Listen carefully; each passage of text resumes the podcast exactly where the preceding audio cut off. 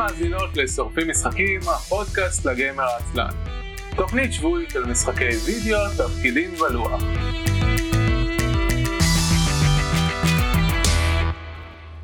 ערב טוב וברוכות הבאים לתוכנית השבועית של שורפים משחקים, עונה שמונה עשרה פרק מספר שלוש. אני אביב מנוח. אני יודע חלפון. אני מאיה פייביש. חזרנו. וואו, חזרנו. We are here. מה קורה, חברים יקרים? כל טוב. לקחנו... אני עוברת לחול עוד חודש. לחול. יופי. לא, הפאוזה... המיקרופון שלי מעצבן אותי באוזניים. הפאוזה הייתה כי אני חושב שבפעם הקודמת שהיית בפרק אמרת את אותו דבר, ואז היו דברים באמצע שהמאזינים שלנו לא מכירים, אז מבחינתם כאילו היית אמורה בכל מקרה לעבור לחול? כן. לא, קיבלתי חוזים שלא אהבתי במקומות ההם שדיברנו עליהם בפרקים הקודמים, אבל עכשיו זה סופי וכבר חתמתי, אז אני באמת עוברת לחול. לאירלנד! למה אתה עושה לדוקסינג? אולי לא רוצה שידעו. לא, אני הולכת, אני הולכת כאילו להדביק את השיר אירלנד מהמחזמר של Legally Blonde בפייסבוק שלי, אז כאילו. אוקיי. להגיד לך שאני זוכר את הסרט? אני לא יכול להגיד שאני זוכר את הסרט. זה עלילת צד שהיא רק במחזמר, לא בסרט. אה, אוקיי. יש חלום ללכת לאירלנד. אני לא ידעתי שיש מחזמר. אני אמרת מחזמר, הנחתי... יש את כולו ביוטיוב? אתה מכיר שיר מם אחד משם בטוח. אם היית באינטרנט בשנות אלפיים וחמש ל-אלפיים ועשר, השיר Gay or European, שהשתמשו בו כממים על הרבה דמויות אנימה, מהשם, מהשם אני לא מזהה, אולי אם אני אשמע אותו אני אזהה. אבל אני, אני, אני לא הייתי מאוד מימי ב-אלפיים וחמש עד אלפיים ועשר. אני... אבל גם יש דברים שאני לא, נגיד, שראיתי אותם בטיקטוק בתור טרנד, ואני לא ידעתי מאיפה הם בהתחלה, כאילו במקור, ואז פתאום אני רואה סדרה ואני, וזה כזה, אה, זה, זה בטיקטוק. אביב הוא ה- I know this meme, reference. כן, רק הפוך. אני קודם, אני קודם נחשף למימס, ואז זה, יש נגיד, יש לפעמים שירים שמשתמשים בקטעים שונים שלהם במרחק של חודשים, ואין לי שמץ של מושג שזה מאותו שיר. ואז יום אחד אני שומע את השיר ואני כזה, אה, הטרנד הזה זה מאותו שיר, שני הטרנדים. זה מפתיע. אז זה, זה, זה קורה לי מדי פעם. אני, אני נחשף לכמויות, לבריות. תודה. אני נחשף לכמויות של פופ קולצ'ר בטיקטוק שבחיים לא הייתי נחשף אליהם אחרת. וזה נחמד. כאילו זה גורם לי לשמוע נגיד מוזיקה יותר עכשווית, אני מגלה שירים, אני מגלה להקות, זה נחמד. זה מזכיר לי שהיה לפני כמה, לא יודע, חודש, משהו כזה, מתישהו, טיקטוק. There is no time on TikTok. Everything is, is weeby wobbly. אז מישהו כזה, זה היה טרנד כזה של איך, איך מוזיקה של ההורים שלי נשמעת להם, ואיך מוזיקה של ההורים שלי נשמעת לי. שכמובן מי שעושה את זה, זה אנשים שכיום בני עשרים נגיד, והמוזיקה של ההורים שלהם הייתה של שנות ה-שמונים, whatever, לא יודע. וזה גרם לי לחשוב, שכאילו מבחינתי זה נורא מוזר, כי גדלתי על... מוזיקה ממאה וחצי שנים בערך. כאילו, היו שומעים אצלנו מוזיקה קלאסית ואופרה ומוזיקה משנות ה-שישים וה-שבעים וה-שמונים, ואני גדלתי מה-תשעים וה-אלפיים וזה. וכאילו, זה נורא מוזר לי לא להיות חשוף למוזיקה ממרחב מאוד גדול של... של סגנונות ועידנים, אבל אז כתבתי בטוויטר ומתברר שיש אנשים שכל מה שהם שמעו זה רק מהתקופה שהם חיים בה, וזה מוזר. So, that's my ticket to spiel for this episode.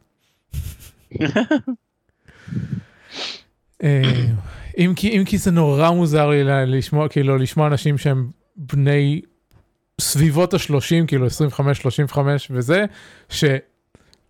לא שומעים, לא כאילו מכירים קלאסיק רוק, איך אפשר לחיות בעולם בלי להכיר קלאסיק רוק, זה כל כך הזוי.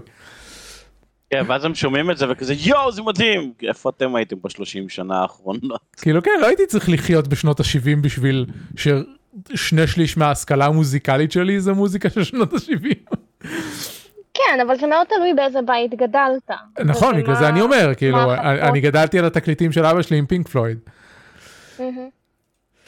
לא בכל בית היו לאבא תקליטים.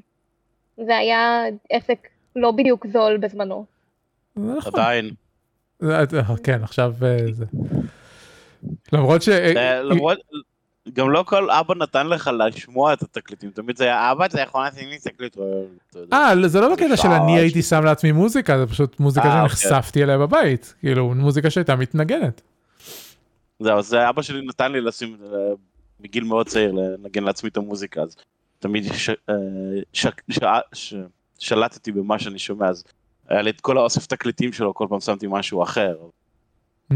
אחרת אתה באמת נתקע עם מה שאבא שלך אוהב. טוב, אנחנו שורפים משחקים, הפודקאסט לגיימר העצלן, על כל המשחקים כולם, אנחנו משדרים בטוויץ' טיווי סלש אייסל סופרים, ובשרת הדיסקורד, אייסל.מי סלש דיסקורד, אתם יכולים להצטרף אלינו לשידור החי, ולכתוב לנו בצ'אטים, ולדבר איתנו תוך כדי השידור. הפרקים עולים לאחר מכן באתר אייסל.מי, שם תוכלו למצוא את כל פרקי העבר וקישורים להוספה באפליקציית הפודקאסטים המועדפת אליכם, שכבר לא תהיה גוגל פודקאסט, כי הם סוגרים אותה. להפתעתי הרבה אנשים עצובים בגלל זה. לא ידעתי שיש לה קהל בכלל. מדי שבוע נדבר על משחקים ששיחקנו לאחרונה, לפעמים על חדשות ודיונים, ויש המון דברים ששיחקנו לאחרונה, אז אנחנו לא נעשה חדשות היום. ונסיים בתוכניות העתיד. אז אני אתחיל בכמה דברים קטנים, ואז ניתן למאיה את הבמה לרוב הפרק, כי בשביל זה היא פה. זה אחרי שחתכתי חלק מהפרק. זה נכון, כן, זה אחרי שהיא חתכה חלק.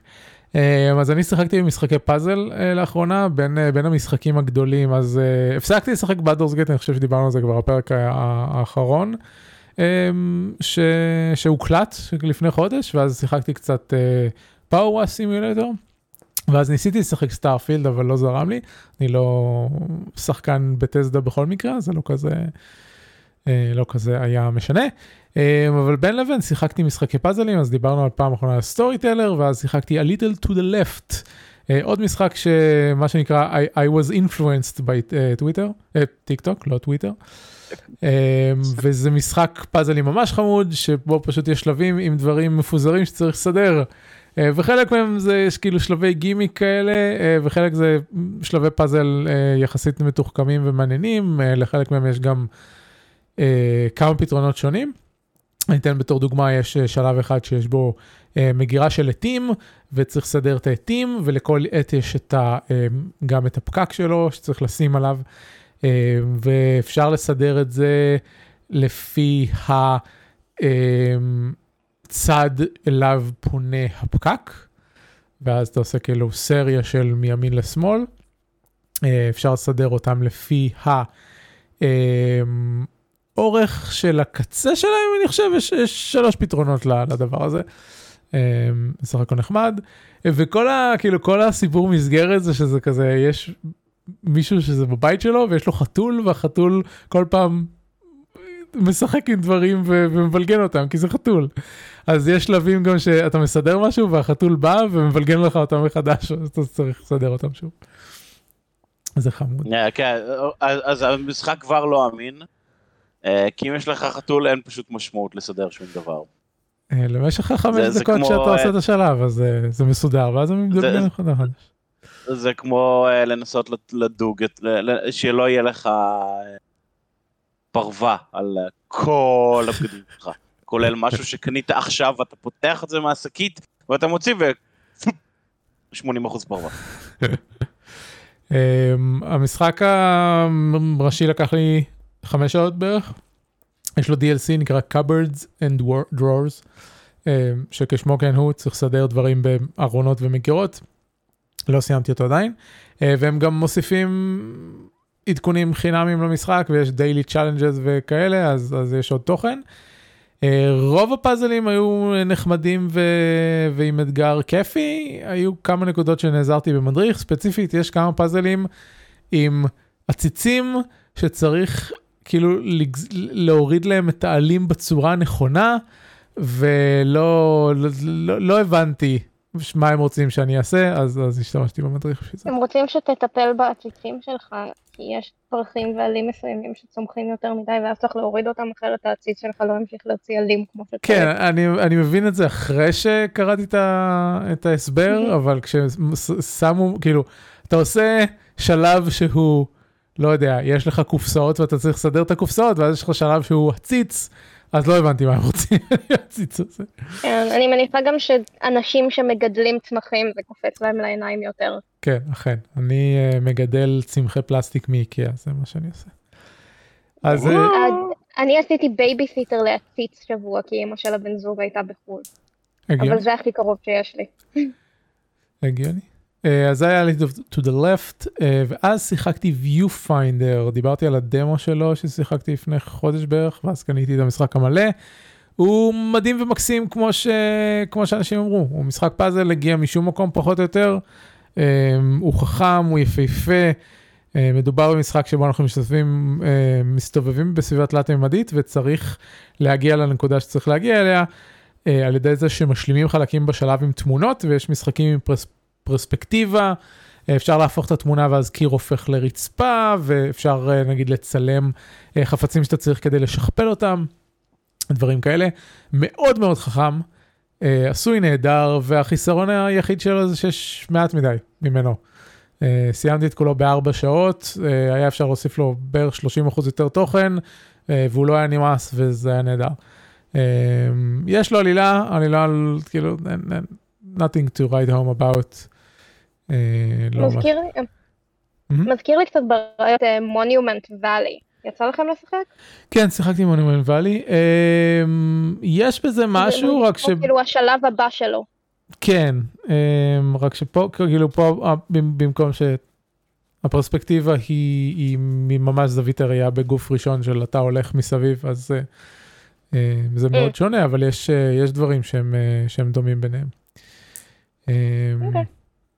גם אם הוסיפו כמה מכניקות תוך כדי המשחק שמשנות את הדברים שאתה עושה, אז לצורך העניין רוב המשחק עד העולם האחרון שלו, כל פעם שאתה מצלם משהו אתה יוצר עותק ממנו, אבל אז בעולם האחרון שלנו כשאתה מצלם משהו המשהו הזה נעלם, כאילו, וזה לא רק חיסרון, זה גם יתרון, כי אתה יכול בעצם להזיז דברים ממקום למקום, אז זה נחמד. יש שלבים מסוימים שיש לך נגיד מכונת צילום, אז אתה יכול לשכפל, ליצור העתקים של, של התמונות. יש, יש שלבים שבהם אתה לא מצלם שום דבר, אתה צריך, יש תמונות ש, שמוצבות בשלב עצמו, הם נוצרים, התמונות נוצרות על ידי זה שאתה מסתכל בזווית הנכונה, דרך, דרך אובייקטים על השלב, ואז בעצם אתה מחבר אותם ביחד בפרספקטיבה הנכונה, וזה מאוד נחמד. ויש כמה שלבים שהם די מעצבנים, אבל זה עדיין חכם, של אשליות חזותיות, של אתה רואה מדרגות, אבל הן בעצם לא מדרגות, כאילו הן לא פונות אליך, אלא הן שקועות, אז זה לא באמת מדרגות, או שאתה רואה שמשהו הוא פתח, אבל הוא לא פתח, ואז אתה, כאילו, אתה צריך למצוא את המקומות שהם באמת יש בהם מעבר, וזה, זה היה כמה שלבים שהיו מעצבנים, אבל עדיין, כאילו, אתה מזהה את התחכום, וזה מתחבר יחד עם שאר הדברים. זהו, זה מה שכאילו, מומלץ. עשרים וחמישה דולר, שוב, ארבע שעות, אולי, כאילו, טיפה, יקר בשביל ארבע שעות, אבל, אבל חוויה, באמת חוויה נהדרת, ואם הם, אם הם יוסיפו לזה עוד קצת תוכן, אז, אז באמת... יש איזה דיבור על אין לי מושג, תוכן די אל סי. לא, לא, לא בדקתי, לא בדקתי שום דבר. והדבר האחרון שאני משחק בימים האחרונים, הרבה מאוד מאוד מאוד, זה גריינדסטון, שמתברר שאני האחרון לגלות את זה, כי כתבתי על זה בקבוצה של חופרים על משחקים שלנו, ו... כולם, כולם שיחקו בו, יוני שיחק בו, עידן שיחק בו, כולם מכירים את גריינדסטון, מתברר. זה משחק של... החיסרון היחיד שלו זה שהוא לא במובייל. באמת, אין לו אף גרסת מובייל? זה מעניין. אז גריינדסטון זה משחק של match chains, זה לא match three, כי אפשר כאילו להגיע למאץ' כמה שאתה רוצה, וזה בחלק מהמשחק, לעשות שרשרות כמה שיותר ארוכות, אבל יש על המסך דברים בצבעים שונים, וצריך להתאים את הצבעים ולעשות את השרשרות הארוכות ביותר.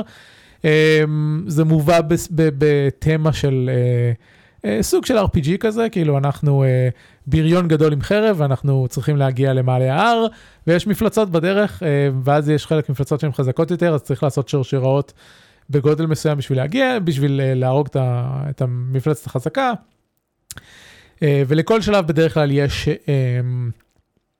שלושה יעדים, objectives, שאחד זה לעשות, להביס כמות מסוימת של מפלצות, חמישים או שבעים וחמש או מאה או משהו, ואז זה פותח את המעבר, זה המינימום, ומקבלים את המעבר לשלב הבא, ואז הדבר הבא זה לפתוח תיבת תוצר, שבשביל זה צריך להרוג את הקריפ עם המפתח, ואז להגיע לתיבה, וגם בשביל להגיע לתיבה צריך שרשרת באורך מסוים, ולבסוף להרוג סוג של בוסמן, שהוא תמיד בצבע מסוים, אז צריך לעשות שרשרת באורך מסוים, בצבע מסוים, כדי להרוג אותו. יש שלבים עם, עם גימיקים שונים ומשונים, באמת, אני שיחקתי עד עכשיו חמישים שלבים, אני בדיוק ניצחתי את הבוס, את הבוס של העולם השלישי, אז זה סך הכל ארבעים וחמישה שלבים עיקריים, פלוס לכל עולם עיקרי יש צד משני כזה, שיש לו אה, עוד עשרה שלבים, אה, או שהם קצת יותר קשים, או שיש להם איזשהו גימיק חדש, או כל מיני דברים כאלה. אה, אז כן, אז עשיתי איזה שישים שלבים עד עכשיו, אה, מתוך, אם, אם קראתי נכון, יש לו מאתיים וחמישים פלוס שלבים, שזה נראה, נשמע לי הגיוני. אה, היה איזה קטע ששיחקתי משהו כמו שש שעות רצוף, וכבר בקושי יכולתי לראות בעיניים, והכל נהיה קשה, אבל אז חזרתי יום אחרי זה, ופתאום, אה, הכל קל. אז זה היה כנראה יותר העייפות שלי, מאשר שהדרגה של המשחק פתאום קפצה. יש גם עניין כאילו של, של חפצים שמוצאים, יש, יש, יש לך שלושה סלוטים של חפצים, ומגלים חפצים חדשים לאורך המשחק. חפצים יכולים להיות מגן שמונע מהקריפס להתקיף אותך, כי יש קריפס ש, שגורמים לך נזק, יש לך שלוש לבבות, שלושה לבבות, שאם אתה, אם אתה מפסיד, אם אתה מת, בעצם אתה מפסיד את השלב ואת כל האוצר שצברת מתאפס, ואתה צריך להתחיל מחדש. אז יש דברים שמגינים עליך, יש חרבות מסוגים שונים שיש להם השפעות שונות של להרוג דברים סביבך, להרוג דברים בקו ישר, להוריד חיים אחד לכל האויבים החזקים בשלב ודברים כאלה. יש חצים מסוגים שונים, יש שיקויים מסוגים שונים, גם שיקוי ריפוי, גם שיקויים שיכולים לעשות לך טלפורט ממקום למקום, אז זה מוסיף, זה מוסיף עניין למשחק. עשרים דולר, שווה את זה, אני משחק על הפלייסטיישן, זה קצת טריקי עם, עם הסטיק האנלוגי, לעשות את השרשרות, כי קשה לזוז ב... נו, איך קוראים לזה? באלכסון. עם הסטיק אנלוגי, כנראה שטוב יותר לשחק בו או במחשב עם העכבר, או בסוויץ' עם מסך המגע. יהודה אומר שאין אותו על טלפונים. יש אותו ב-iOS. אה, נו, אז למה אתה אומר שלא? כן, ראיתי עכשיו שיש ב-iOS, ב-iOS. אני רוצה את זה באנדרואיד. חשבתי שרצית, חשבתי שאמרת שאתה בודק אם יש אותו באפל ארקייד, אז בשביל האייפד. כן, כן. אבל אין לי אייפד גם. אז למה, אז, אז, אז למה אמרת את זה?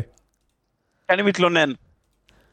כאילו, לא, ברצינות, למה כתבת לי, אבדוק אם יש אותו באפל ארקייד, אם אין לך אף מכשיר, לא, לא, אתה יכול לשחק עליו. לא, הם אמרו שיש את זה באפל ארקייד, אבל לא ידעתי אם אפל ארקייד אומר שאוטומטית זה בכל ה-iOSים, או שזה משהו של Mac O S. אה, בשביל Mac, הבנתי אותך, אוקיי. אז תגיד שיש לך Mac. זהו, אז זה מה שאני אגיד לגרינדסטון. קיצור, אני ממליץ על כל המשחקים ששיחקתי בהם, לא היה משחק אחד רע ששיחקתי בחודש האחרון. אז זהו. בשביל המשחקים הרעים, נעבור למאיה. מאיה?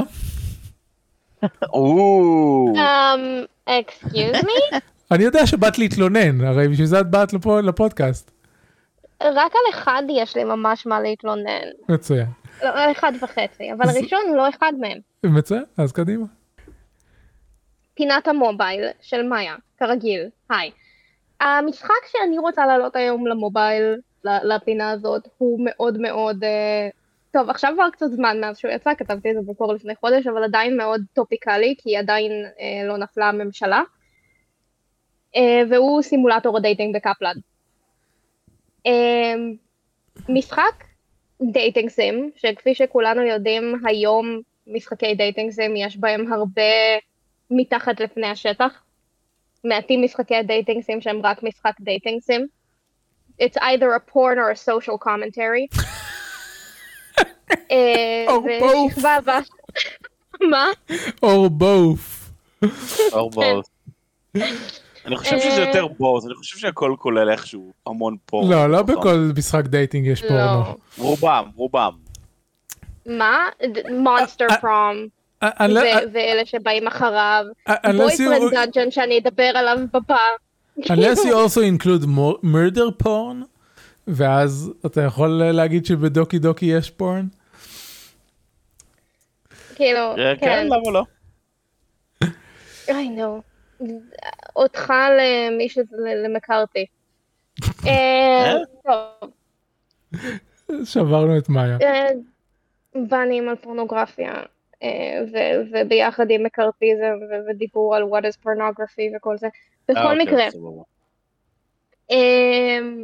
בכל מקרה, אז מדובר במשחק שמן הסתם הוא פוליטי, כלומר זה סימולטור דייטינג בקפלן, האופציות שלך הם דברים כמו הבחורה מהחזית הברודה, מוכרת בייגלה, פעילת לה פמיליה, וכמובן... רגע, למה מוכרת בייגלה זה פוליטי? זה לא פוליטי, פשוט הם מגיעים, יש בהפגנות מוכרי בייגלה תמיד. אה, אוקיי, זה אני יכול להגיד. האווירה היא פוליטית, לא כל הדמויות פוליטיות. To be fair, אתה מגיע לתל אביב באיזשהו אמצעי, באיזשהו מקום יש מוכרי בייגלה. זה יותר קטע ירושלמי, אבל... טוב, אני, אני לא יודע מתי, מתי הייתי בירושלים הפעם האחרונה, אבל אני יורד ברכבת בתל אביב, ויש מוכר בייגלה, it's, it's a thing. וואלה, אני פחות נוסעת ברכבת, אז... פעם האחרונה שנסעתי ברכבת היה מתל אביב לירושלים, והיה אחד מחוץ לתחנה בירושלים, ולא מחוץ לאחד בתל אביב. כנראה תלוי בתחנה. כנראה. Uh, בכל מקרה, הרנים במשחק לא מאוד ארוכים, הם מאוד מתמקדים בלספר את הנקודה שלהם, זה לא, זה לא משחק דייטינג שבא כדי לעשות לך וייפו, זה משחק דייטינג במרכאות שבא כדי לעשות, כדי לחשוף אותך לחלקים שונים ואספקטים שונים באנשים שמעורבים במחאה הזאת. כמובן שהתחלתי מרן של החזית הברודה, כי זאת אני. הרבה מאבקים על הדרת נשים, אינטרסקשנליות, היה אפילו רפרנס לחברה שלי, אור טלטל, שהיא אחת מהמובילות במחאה הזאת, לא ציפיתי לזה, כמובן מיד צילום משך ולשלוח אליה. ועשיתי את הרן של שושקה, כי שוב זאת אני, ואנגל מאייר הוא אחד היוצרים האהובים עליי, מאז גיל ארבע בערך, שנחשפתי לדברים שלו. עוצרים אותו במשחק? לא, ניסו... צמצמו את זה לרנים אחרים, הרן של שושקה התמקד בעיקר ברעיון של... נזילות של מגדר. הייתי גם בהרצאות של אנגל מאייר על הדמות של שושקה, וזה באמת המקום שלו כיוצר לחקור את המגדר שלו, הדמות הזאת של שושקה, והרבה מהנושאים שעלו ברן הזה התקשרו לזה ישירות. אחרי זה החלטתי ללכת לכיוון הפוך, ועשיתי רן של פעילת לה פמיליה. עכשיו, ציפיתי שיהיה רעיון של דה-רדיקליזציה, לזה אנחנו הולכים, נכון?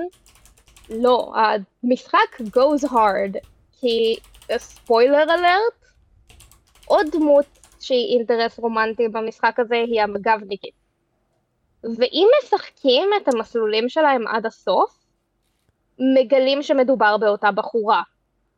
מדבר, כאילו, יש שם קומנטרי מדהים על הרעיון של אה, אה, מג"ב כמשהו שנמצא בין האזרחי לצבאי, על המערכת יחסים שלה עם גורמים קיצוניים ואלימים, על החוסר שוויון שיש ביחס לפקשנס שונים ב, במחאה.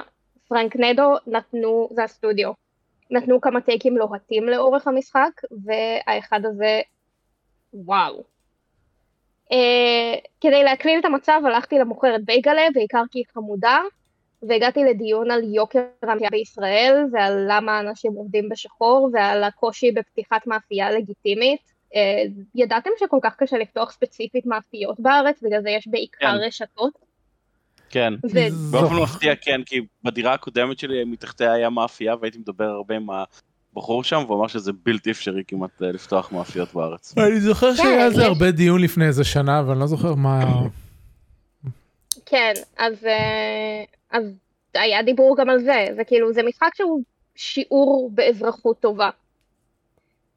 יש לי אבל טענה אחת ממש קשה עם המשחק הזה, וזה העובדה שהוא לא קיים, זה טריילר קומי, שיצא אך ורק ל- ליוטיוב ולפייסבוק, אין באמת משחק, אני ממליצה בכל מקרה על הטריילר, אביב הרשה לי להטריל את כולכם.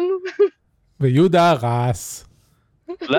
למה? זה יורד בעריכה. למי שלא מאזין, למי שמאזין בגרסה הארוכה, בגרסה הלא ארוכה, יהודה גילה לכולם שהמשחק לא קיים לפני שהתחלתי. יש עוד בעיה, חוץ מן העובדה שלא קיים, הבעיה שגרמת לתוכן להישמע כל כך טוב, שאני מצטער שהתוכן לא... לא בקטע של אין משחק הזה, בקטע של מישהו צריך לעשות את הקומנטרי הזה. כן. ואם כבר במשחקי דייטינג עסקינן, לפני חודש, שכתוב שם ביום שני, עכשיו זה לפני חודש, דיברתי עם חברים על מה האנימה הראשונה שראיתם באינטרנט, אי פעם לבד, כי כולנו ראינו, טוב, אני לא יודעת, אתם קצת יותר מבוגרים ממני, אבל ראינו בערוץ הילדים את האנימז שהגיעו לערוץ הילדים, בין אם זה בשעות המאוחרות של הלילה, את המתורגמות כמו אינויאשה, או לאורך היום את דרגון בול מדובב, אבל דיברנו על מה הייתה האנימה הראשונה שראינו ב- בעצמנו, ושלי הייתה סול איטר. עכשיו, אם אתם לא מכירים את הסדרה סול איטר, הקטע של העולם הזה זה שיש אנשים שיכולים להפוך לנשקים, יש אנשים שהם וילדרס, וזה הסיפור של um, שלושה צוותים כאלה, uh, שעוקבים אחריהם. אנימת שונן עם קצת טוויסט וארט מאוד חמוד, אחד הפתיחים שאני יותר אוהבת ב- באנימה הפתיח הראשון, mm-hmm. וזה הזכיר לי את הקיום של Boyfriend Dungeon. זה מה שגרם לי כמובן ללכת לעמוד הסטים כדי להראות לחברים שלי, ולגלות שהייתה הרחבה. והרחבה כוללת אינטרסים רומנטיים חדשים, עוד דנג'ן, עוד סיפור. כמובן, הוצאתי את הסוויץ' שלי בעודנו מדברים, שמתי להורדה. השתי הדמויות החדשות שנכנסו, גם הרגשתי שהן נכנסות לנישות ש... שהיו חסרות במשחק הקודם. יש בחור שהוא יחסית גדול פיזית, ועוד אישה אחת. כי במקור יש שני אנביז, שלושה גברים, חתול, שהוא לא אינטרס רומנטי, אבל כן נשק שאתה יכול להשתמש בו, ואישה אחת. קיבלתי עוד אישה אחת, ויש גם עוד דמות בונוס שהיא אישה. טכנית מקבלים שניים וחצי אינטרסים חדשים, מתוכם אחד וחצי נשים. It's kind of complex, the other one גם uh, מגדר וזה, אבל... זה, זה עדכון חופשי yeah. למשחק, כן? כן, לא רואה שיש לו די אל סי. כן, כן, okay. חינמי. כן, כן, אוקיי, בסדר. זה עדכון חינמי לחלוטין. וגם מכנית, נכנסו לנישה של נשק כבד. הרבה מהנשקים הם כאילו נשקים כלילים וזריזים במשחק הזה, אז גם הנשק עצמו היה משהו שממלא נישה מכנית. הסיפורים שלהם גם נפתחים, אחד נפתח ממש בהתחלה, הסיפור של הבחור והאישה איפשהו באמצע, מבחינת הזה, ככה שאם אתה עושה רן חדש רק של התוכן, והשלישי הוא אנד גיים, אז אם אתה רוצה לעשות רן חדש רק של תוכן בונוס, אתה לא מרגיש שאתה מפספס. מצד שני, אם אתה מתחיל כשחקן חדש, למשחק ככה מלכתחילה יש איזושהי בעיית איזון בין התקדמות של הסיפור, לעומת התקדמות... מול האינטרסים הרומנטיים והתקדמות של הדנג'נים. הדנג'נים והאינטרסים הרומנטיים הם, הם מיושרים די טוב אחד לשני. מבחינת זה שהקצב שאתה מתקדם ב, ב, בלהביס את הדנג'נים, שיש להם דרגת קושי הולכת ועולה, ובין ה, ובין העלילות מול האינטרסים הרומנטיים השונים, שגם מחזקות את הנשק, ואז אתה עובר את, הנז... את הדנג'ן יותר טוב וכאלה, מאוד מסונכרנים טוב. העלילה הראשית של המשחק, לעומת זאת, עוברת מאוד מאוד מהר. אתה יכול בלי לעשות, בלי כמעט למקסמץ ובלי לסיים את כל הדנג'נים, לקדם את העלילה הראשית מאוד מהר, וזה מרגיש כאילו קצת rushed. יכלו באמת אה, אה, לעשות שהטריגרים של העלילה הראשית הם רק אם סיימת דנג'ן מסוים או הגעת לדברים מסוימים, וככה אה, לגרום לזה להרגיש פחות לא מאוזן, אבל כרגע התחושה היא שהמשחק, אם אתה עושה רן רק של התוכן בונוס החדש, אתה יכול. אם אתה עכשיו שחקן חדש, יש לך עוד שתי דמויות to romance, שגם ככה המשחק מאיץ בך במרכאות לסיים את העלילה הראשית, ואתה עלול בטעות לסיים את המשחק בלי להבין אפילו שזה האנד גיים, כי אמנם יש איזה שהן אזהרות ואיזה שהם דברים כאלה, אבל, אבל התחושה היא שלא... שלא יזנו את זה כמו שצריך, ושיש כמה תיקונים של איפה הטריגרים יושבים, שיכולים לעשות את כל ההבדל. עדיין אני ממליצה, עדיין התוכן מאוד טוב, אם לא אכפת לכם פשוט לשים את העלילה הראשית בצד רגע, בזמן שאתם עושים רק עלילות מול האינטרסים הרומנטיים, אה, אין את הבעיה הזאת, אבל אם מפריע לכם החוסר איזון בין המהירות התקדמות של שני הדברים, זה עלול להציק קצת. מעבר לזה, אני עדיין ממליצה עליו, כמו שהמלצתי פעם קודמת, הוא עדיין מאוד כיפי. אני מסתכל על העמוד סטים של המשחק, ואז יש את המקום בתיאור של המשחק, שהם כותבים את הרשימה של הדמויות והנשקים, והכותרת היא בייבליידס. כן. אוי, זה חמוד. זה משחק באופן כללי מאוד חמוד בקטעים האלה. הוסיפו גם סצנות עם כמה מהנאפסים, כי הסיפור הוא שאתה בא לבקר את בן דוד שלך לקיץ באיזה עיירה בקליפורניה, אז הוסיפו גם עוד קצת עלילות, עוד כמה סצנות עם בן הדוד ועם בונדינג משפחתי ולא רק אינטרסים רומנטיים, שגם את זה מאוד אהבתי. קול. ונזכרתי כמה המשחק הזה צייר קריפ אינסל ריאליסטי, בצורה כמעט לא נוחה בתור הווילן של המשחק. לא ידעתי זה מה שאנחנו צריכים. כאילו, זה משחק שהוא, כמו שדיברנו על זה שדייטינג סימס הם קומנטרי, כן. אז המשחק גם, כל אחד מהעלילות, חלק מההשראה שלי להטרלה של, של החלק הקודם, היה דברים שהיו ב-Boyfriend Dungeon. כל אחת מהעלילות צד היא, היא שער להתעסק ב, בנושאים קצת יותר שנמצאים מתחת לפני השטח בשביל הדמויות האלה. העלילה הראשית, נבל שלך הוא מישהו ש... יש הזרת תוכן שזה גם בתחילת המשחק, אז זה לא ספוילר. Your character is getting stalked. על ידי מישהו שהיה איתו דייט שלא ממש עבד, וזה... ויש רגעים של ממש חוסר נוחות, או איך שהוא כותב, או שימוש באמוג'יז מסוימים, שמרגיש מאוד מאוד אה, נוגע. ונגיד סתם, אחת מהדמויות החדשות, אה, הוא הבחור... העלילה שלו מתמקדת באפליה שהוא חווה בתור weapon person, כי זה חידוד מסוים לקוויריות. Mm-hmm. ועל איך הוא נגיד מאבד עבודה על זה שהוא בטעות השתנה לנשק בתפקיד או משהו כזה. יש, יש את העניין הזה ש, שההתעסקות ב, בכל דמות היא גם בתמות מסוימות של, זה יכול להיות ה...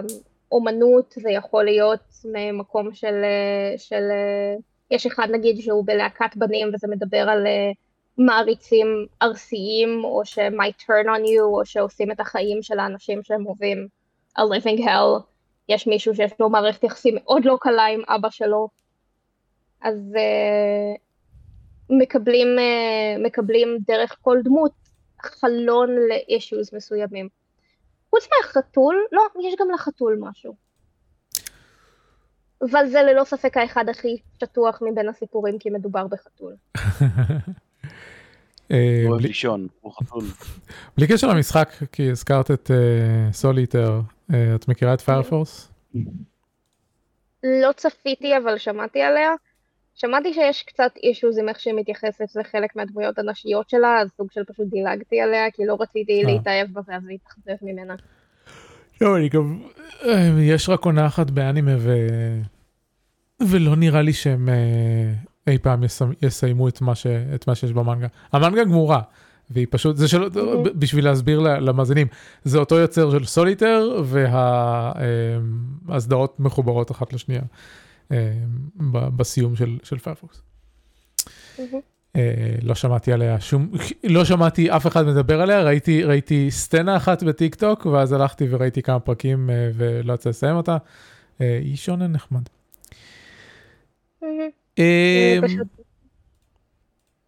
בואו נתקדם למשחק הבא. הבא זה Stray Gods. Stray Gods, בואו נאמר ככה, אם אתם בקריטיק, בקטע של קריטיקל רול, בטוח שמעתם על זה, ואם לא, גם יש סיכוי. לא יודע, אם לא הייתי, אם לא הייתי רואה את הערוץ שלהם בטיקטוק, לא הייתי שומע להם כלום, למרות שכל השחקנים, כאילו, מקריטיקל רול כאלה. כן? לא יודעת, אני... המקום היחיד ששמעתי למשחק הזה דברים זה בטיקטוק. וואלה. זהו, אז אני לא שמעתי עליו מראש, פשוט הבן זוג שלי איזה יום אחד, בא ואמר כזה, היי, יצא איזה משחק מיוזיקל אינטראקטיבי חדש, את רוצה אולי שנשחק פה יחד? אני אבהיר, אין לו טו פלייר, פשוט עשינו שנינו את, ה, את הבחירות ביחד, וצפינו בזה להתקדם.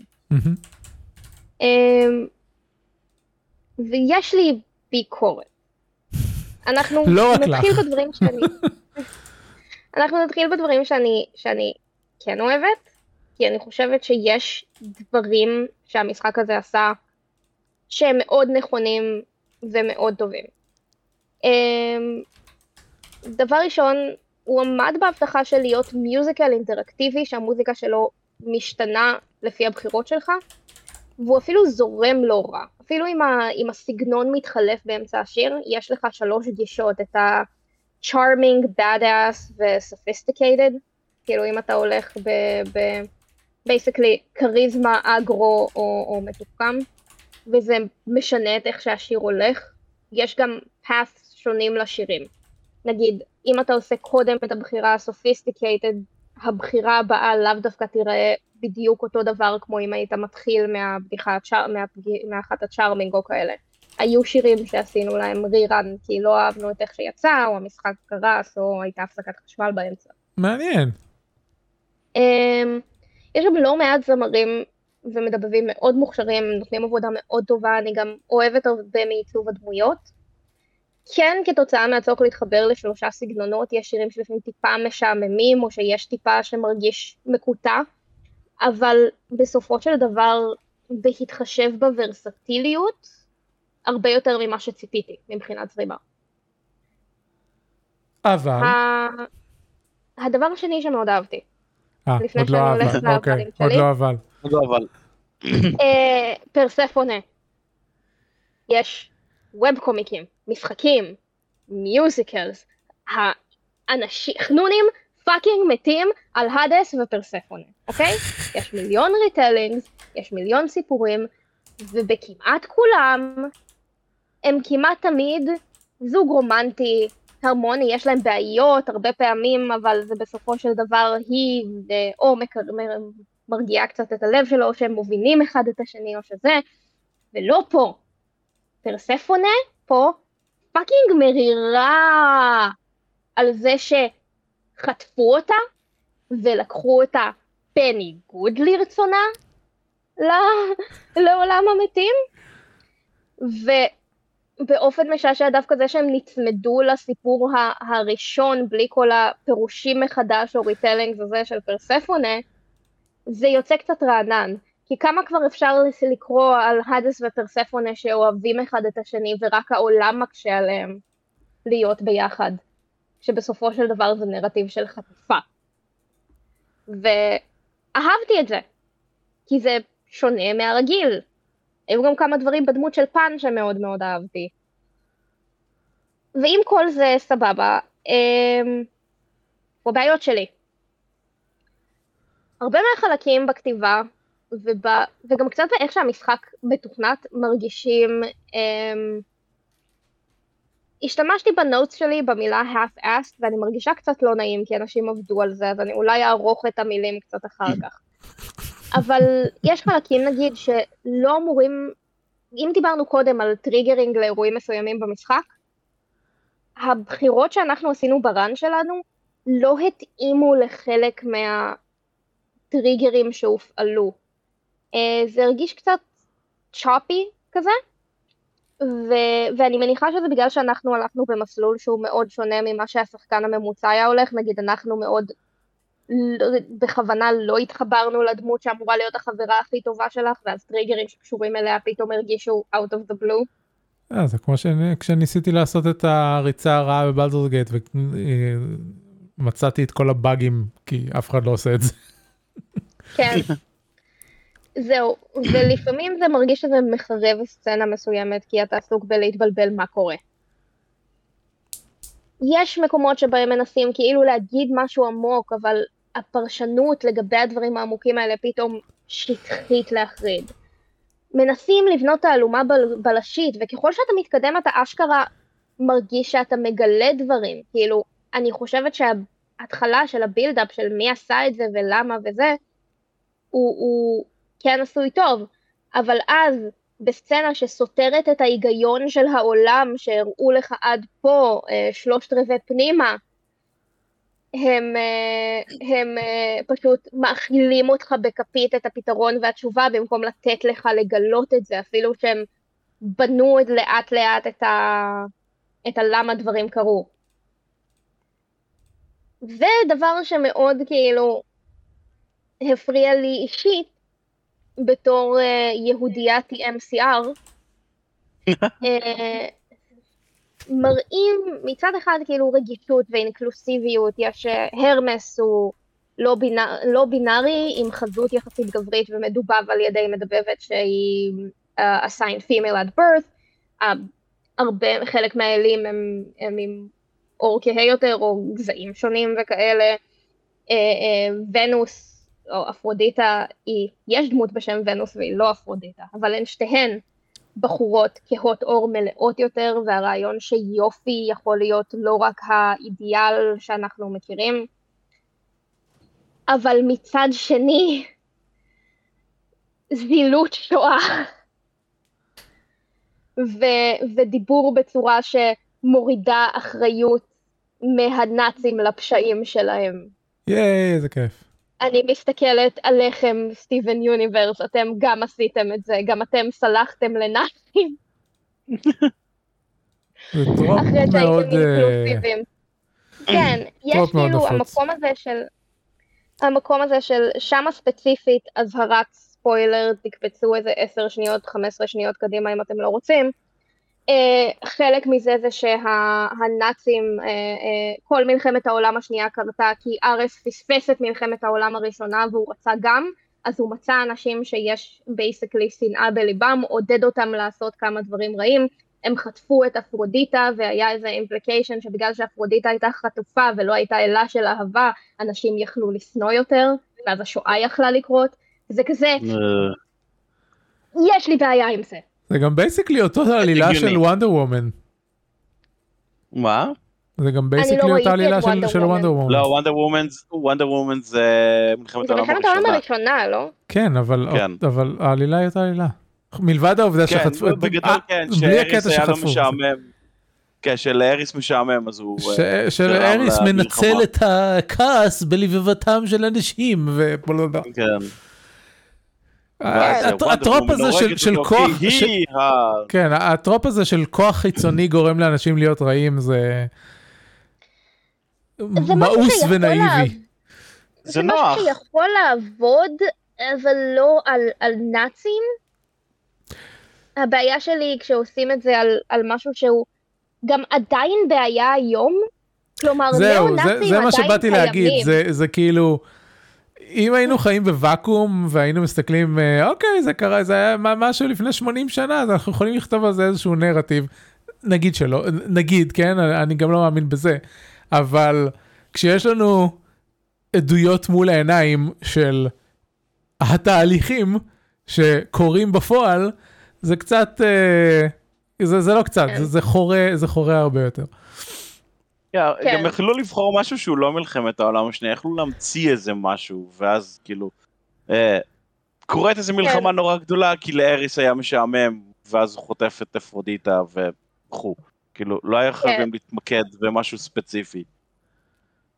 הם גם, הרגשתי שהרבה מהחטיפה והעינויים של אפרודיטה היו קצת, אה, הם, הם לא אמרו בפירוש תקיפה מינית, אבל הם הרגישו קצת תקיפה מינית קודד, וזה הרגיש לי קצת... איך זה יהיה מיתולוגיה היוונית בלי קצת תקיפה מינית?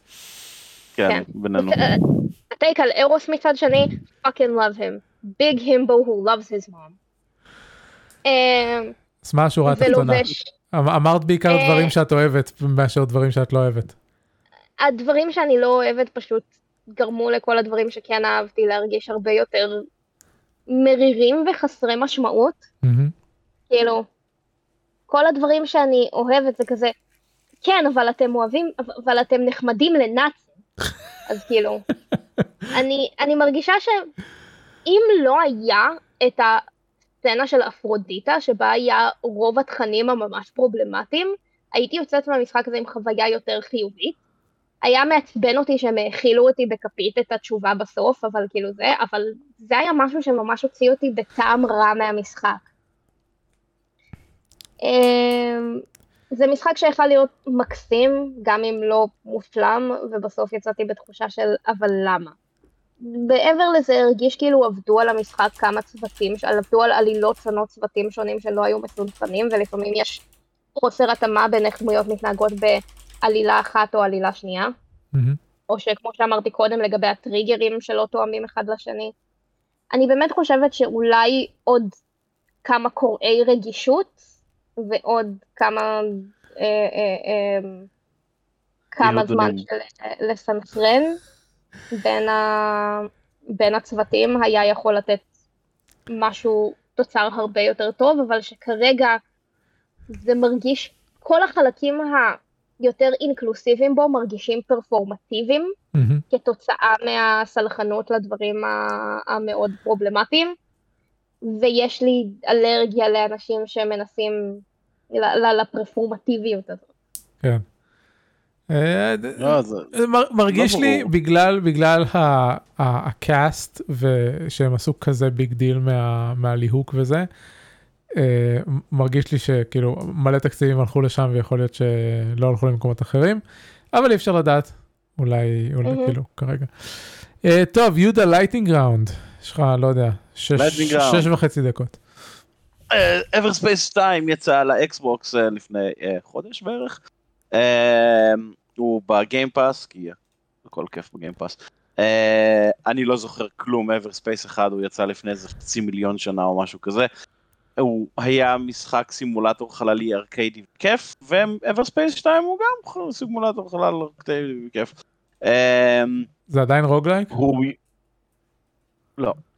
טוב. אה, הוא מזכיר מאוד את Ace Combat, לעומת אה, קורוס, שדיברנו עליו גם אני וגם יעל. אה, והוא כיף, הוא נחמד, אה, יש לך מטרות מופיעות לך במקם, אתה מסתובב אליהם, יורה עליהם, הם מתות, אתה עושה את זה חוזר חלילה עד שהמשימה נגמרת. אה, אני משחק ברמת קושי יחסית נמוכה, כי אני נהנה להפעיל את השני תאי המוח שלי, ולא מחפש אתגרים של פניות מיוחדות, או להתחבא מאחורי אסטרואידים, או כל מיני דברים כאלה. יש לנו משחק עלילה די מעניינת, בגדול. אנחנו משחקים שיבוט של טייס קרב, ומסתבר שזה לא חוקי לשחק שיבוטים יותר, כאילו להיות שיבוטים יותר, נגמרה המלחמה, אבל אנחנו לא אוהבים שיבוטים יותר. וממש המשימה הראשונה של המשחק, אנחנו תשים, אנחנו עובדים עבור איזה תאגיד קריאה בין גלקטי, השותף שלנו נפצע, אנחנו אוספים אותו, באים שאנחנו באים לאסוף אותו, אנחנו כמה מרסנריז עוצרים אותנו, ופוצעים אותו יותר, ואז אנחנו כזה, מה קורה בעצם?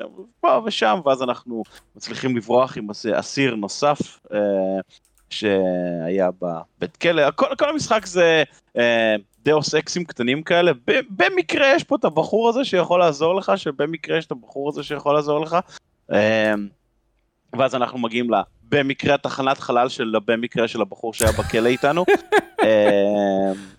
והיא לא עובדת, אז צריך להפעיל אותה. אז המשימות הראשונות זה להשיג גנרטור, להשיג קבלים, לשדרג את תחנת חלל למשהו יעיל יותר, והכל באג'נדה של אני חייב להציל את החבר שלי שכרגע נמצא בסטייסיס, אז אני צריך להפעיל את כל הדברים מסביב כדי שהמדיקל ביי יפעל, כדי שאני אוכל להחזיר אותו לחיים, ואז אני אוכל לשחק במשחק על אמת.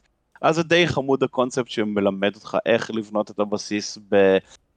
תירוץ של אתה צריך להציל את חבר שלך, ולא ברמה של אה, יש בסיס, צריך שדרג אותו. למה? כי ככה, אבל אני רוצה לראות בדברים. לא, אתה צריך לבנות את הבסיס. אני לא רוצה לבנות את הבסיס, אז עכשיו יש לך סיבה. אז זה נחמד. מה שהם עשו מאוד נחמד במשחק גם זה שאין קאטסינס מאוד, זה מושקעות, ואז אתה כזה וואו. זה קומיקסים כאלה, זה פאנלים של קומיקס, שיש קצת תנועה ביניהם או בתוכם, ומסבירים לך את העלילה. מת על זה, זה פרודקשן ואליו מתאים למשחק, אתה אף פעם לא יוצא מאיזה תחושה של... Uh, המשחק היה יותר טוב אם היו משקיעים פחות בקאטסינס, זה משחק קטן וחמוד וסיפ... וממש אחלה. Uh, אם אהבתם את הראשון, או אם אהבתם ס... סימולטורי חלל של... Uh, שנות ה-תשעים, תחילת שנות ה-אלפיים, שבגדול זה, אתה בחללית יורה בדברים שמתפוצצים, אז כן, אין בזה מנועי פיזיקה מורכבים, כשאתה עוצר את החללית בחלל, היא יוצרת, היא לא ממשיכה הלאה, למרות ש...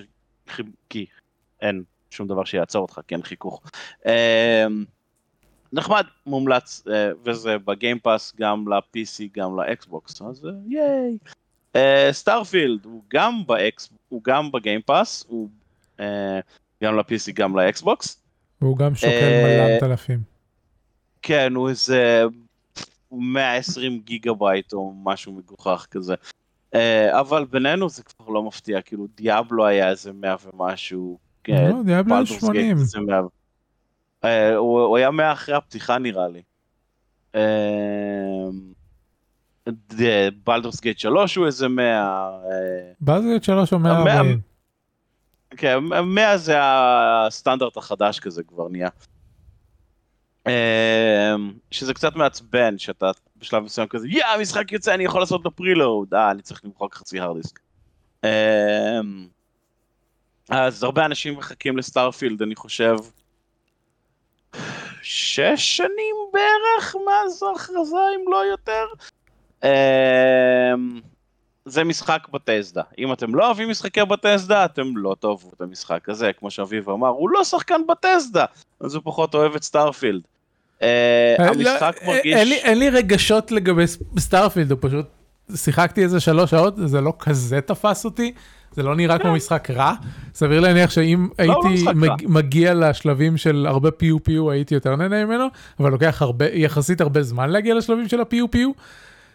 שמעתי אנשים שנהנים ממנו ואומרים שגם להם לקח איזה עשר שעות עד שהמשחק תפס אותם. זהו. כן, למשחק יש טוטוריאל די ארוך.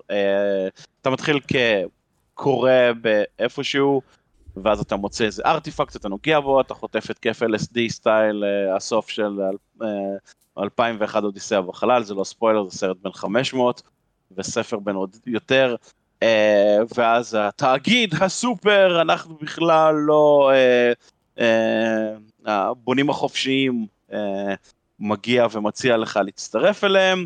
uh, הם יותר הם יותר coded explorer league turn of the century כאלה. כל כל כל הם הארגון הסודי שכולם יודעים עליו, וכאתה מספר לאנשים, כן, אני חלק מההם, אה, אתם באמת קיימים?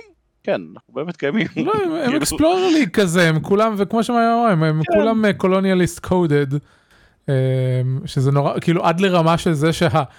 זה כל כך מצחיק, מגיעים לעיר החללית המתקדמת, ניו אטלנטיס, הכל כן. חלק ויפה ולבן וזה מאוד חללי, ואז הבניין שלהם הוא, הוא גוש של בטון, ואז אתה נכנס בדלת, וזה כאילו, סוף, turn of the century, תחילת המאה ה-עשרים, סוף המאה ה-תשע עשרה, הכל פאנלים עץ ו- וטלסקופים ו- וזה ממש ממש ממש קונוליאס קודד, וזה בא לי להקים מהם, מקיצור. זה היה כזה טרופי ונורא ואין.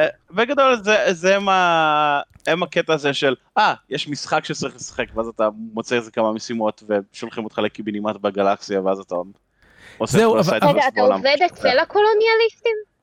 כן. עקרונית? סוג של. כאילו... הם אקספלוררס, הם לא באים... עד כמה שראיתי במשחק, ויהודה יתקן אותי, אין... אף אחד לא גר בחלל, אז אתה לא מגרש אף אחד, אבל, אבל כן, הם, הם, הם הקונסטליישן, והם אלה, קטע נחמד שהיה כבר בשלוש שעות ששיחקתי, זה שאנשים שמדברים איתם על, על קונסטליישן, אומרים, למה צריך ללכת ולגלות עוד חלקים מהחלל? יש לנו מספיק. זה היה נחמד. כן. לא שומעים את הסנטימנט הזה מספיק במדב. וקונסטליישן כזה, כן. לא, אנחנו רוצים לחקור עוד מהחלל. אז כן, הם קולוניאליסטים. אבל הם לא, אבל הם לא בקטע של להשתלט על הגלקסיה, הם בקטע של לגלות, יותר אקספלורר. כן, אבל רק בגלל שאין, כאילו, שוב, אין את מי לגרש.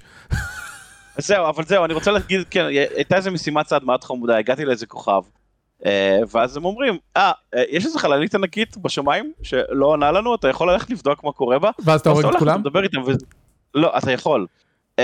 רגע, זה האלה של הביטוח? לא. אה, אוקיי. האלה של הביטוח זה אינקאונטר, זה ממש חללית ענקית, אתה עושה עליה דוקינג, והיא מלאה ביומנס, אז כזה, למה אתם לא מדברים איתם? אה, אנחנו יומנס מכדור הארץ, אנחנו הג'נריישן שיפ האחרונה, והיחידה בעצם שיצאה מכדור הארץ, אנחנו במסע מאתיים שנה לכוכב הזה, ואז אתה כזה... אה, פאק, אבל אנשים גרים פה. אתם רוצים לחלוק את הכוכב? הוא נורא גדול. לא, אנחנו לא רוצים לחלוק את הכוכב. ברור, הם יומנס מכדור הארץ, למה שהם יעשו דבר כזה? אבל אתה יורד למטה, ואתה אומר להם, הם יומנס מכדור הארץ, הם לא רוצים לחלוק. גם אנחנו לא רוצים לחלוק. אה, אבל יש לכם כוכב נורא גדול, למה אתם לא רוצים לחלוק?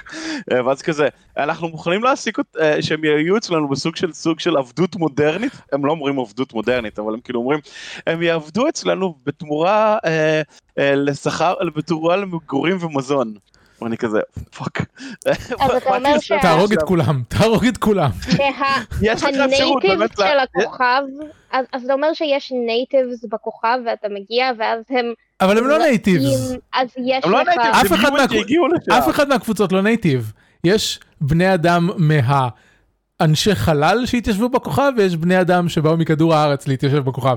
כן, אוקיי, אבל אתם מבינים שכדי להימנע משיחה מורכבת על קולוניאליזם, הם פשוט אמרו, טוב, בואו נעשה את האנשים שכבר שם קצת לפנינו חרות, ואז אם הם חרות, זה לא בעיה שאתה עושה להם קולוניאליזם. לא, אני לא חושב שזה נכון, לפי מה שיהודה אומר, אני לא חושב שהמשחק אומר זה לא בעיה, אני חושב ששני הצדדים הם חרות, נקודה. כן, שני הצדדים הם חרות, ואתה צריך לבחור איזה חרות יותר טוב. כן, אני יודעת, אבל אני אומרת, אני אומרת שה... כן, מה? מה שאני מנסה להגיד זה שכדי שלא תצטרך ולו לרגע להתמודד עם הרעיון של מה, מה ההשלכות האמיתיות של דברים כל, כמו קולוניאליזם, הם עשו את האנשים ששם קצת לפניך חרות, ואז אתה לא צריך לדאוג לגבי לדבר על נושאים מורכבים. אני לא מסתכל, אני לא רואה את זה ככה, אני רואה את זה, כאילו, זה, יכול להיות שיש גם את השיחה הזאת, אבל אני, אני חושב שמה שהם עשו פה, זה לשים את ה, את ה, את הפריזמה על זה שהבני אדם האלה, כולם, ללא יוצאים מן הכלל, לא משנה באיזה סיטואציה תשים אותם, יבחרו בבחירה הלא נכונה.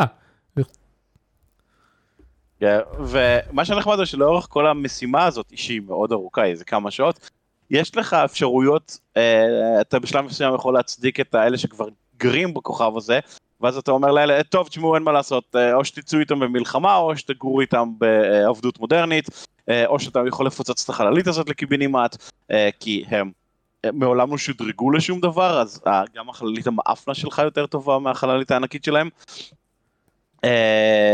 ואחת מהאפשרויות, מה שאני בסוף עשיתי זה, הלכתי לאיזה סוחר עתיקות שיש לו מנוע וורפ דרייב שמתאים לחללית העתיקה שלהם, ואז שמתם להם אותו, זה עלה לי מלא כסף, ואז הם הלכו, אה טוב, עכשיו יש לנו וורפ דרייב, אז אנחנו יכולים ללכת לכוכב לא מיושב. תודה, זה הדבר שרציתי להגיד בזה שאין שום היגיון שהג'נריישן שיפ הזה, שהגיע לפה עכשיו אחרי שישבו כבר את כל החלל, תישאר פה ולא תלך למקום אחר.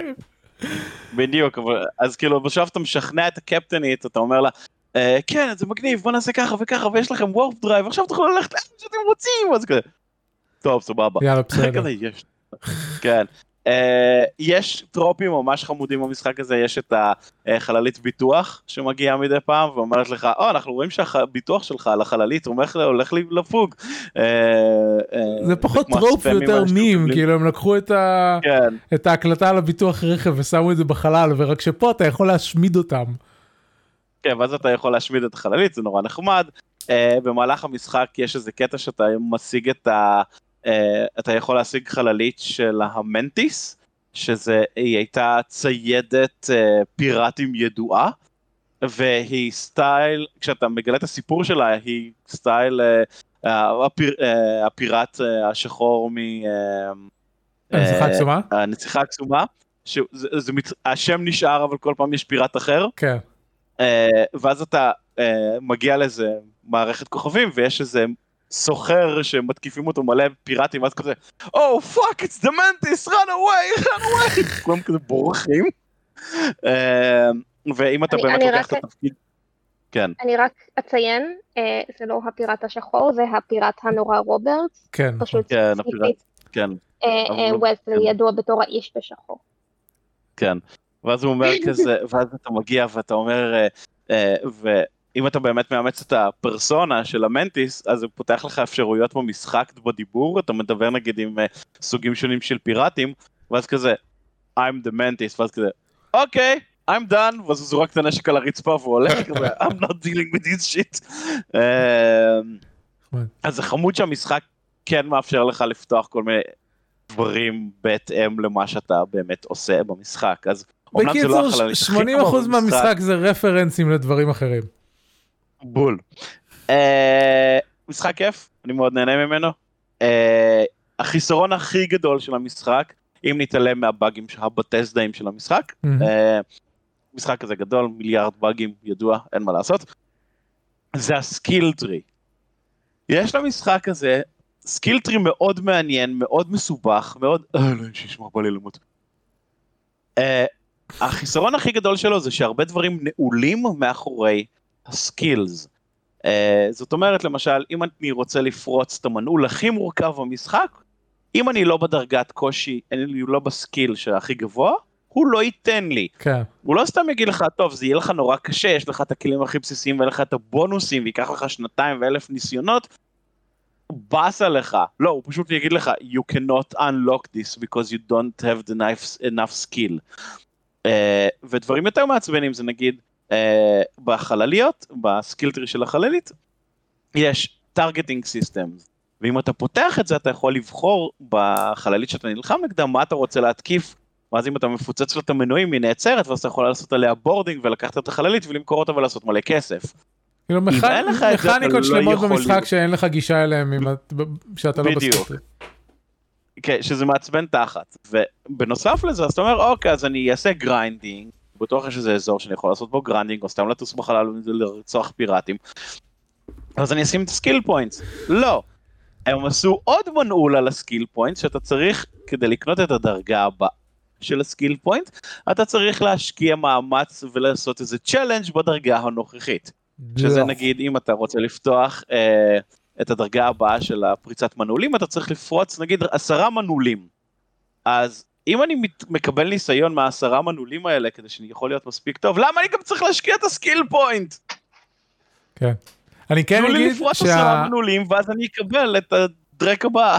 המיני גיים של, ה... של הפריצת מנעולים מאוד נחמד, אפילו בדרגה הבסיסית ביותר יצאתי עם טומטם ובזבזתי על איזה מנעול, כאילו באזור טוטוריאל, יהודה, בזבזתי על מנעול איזה ארבע דאטה פיקס, בשביל לפתוח אותו, כי הייתי עם טומטם ולא הצלחתי לעשות את הפאסל.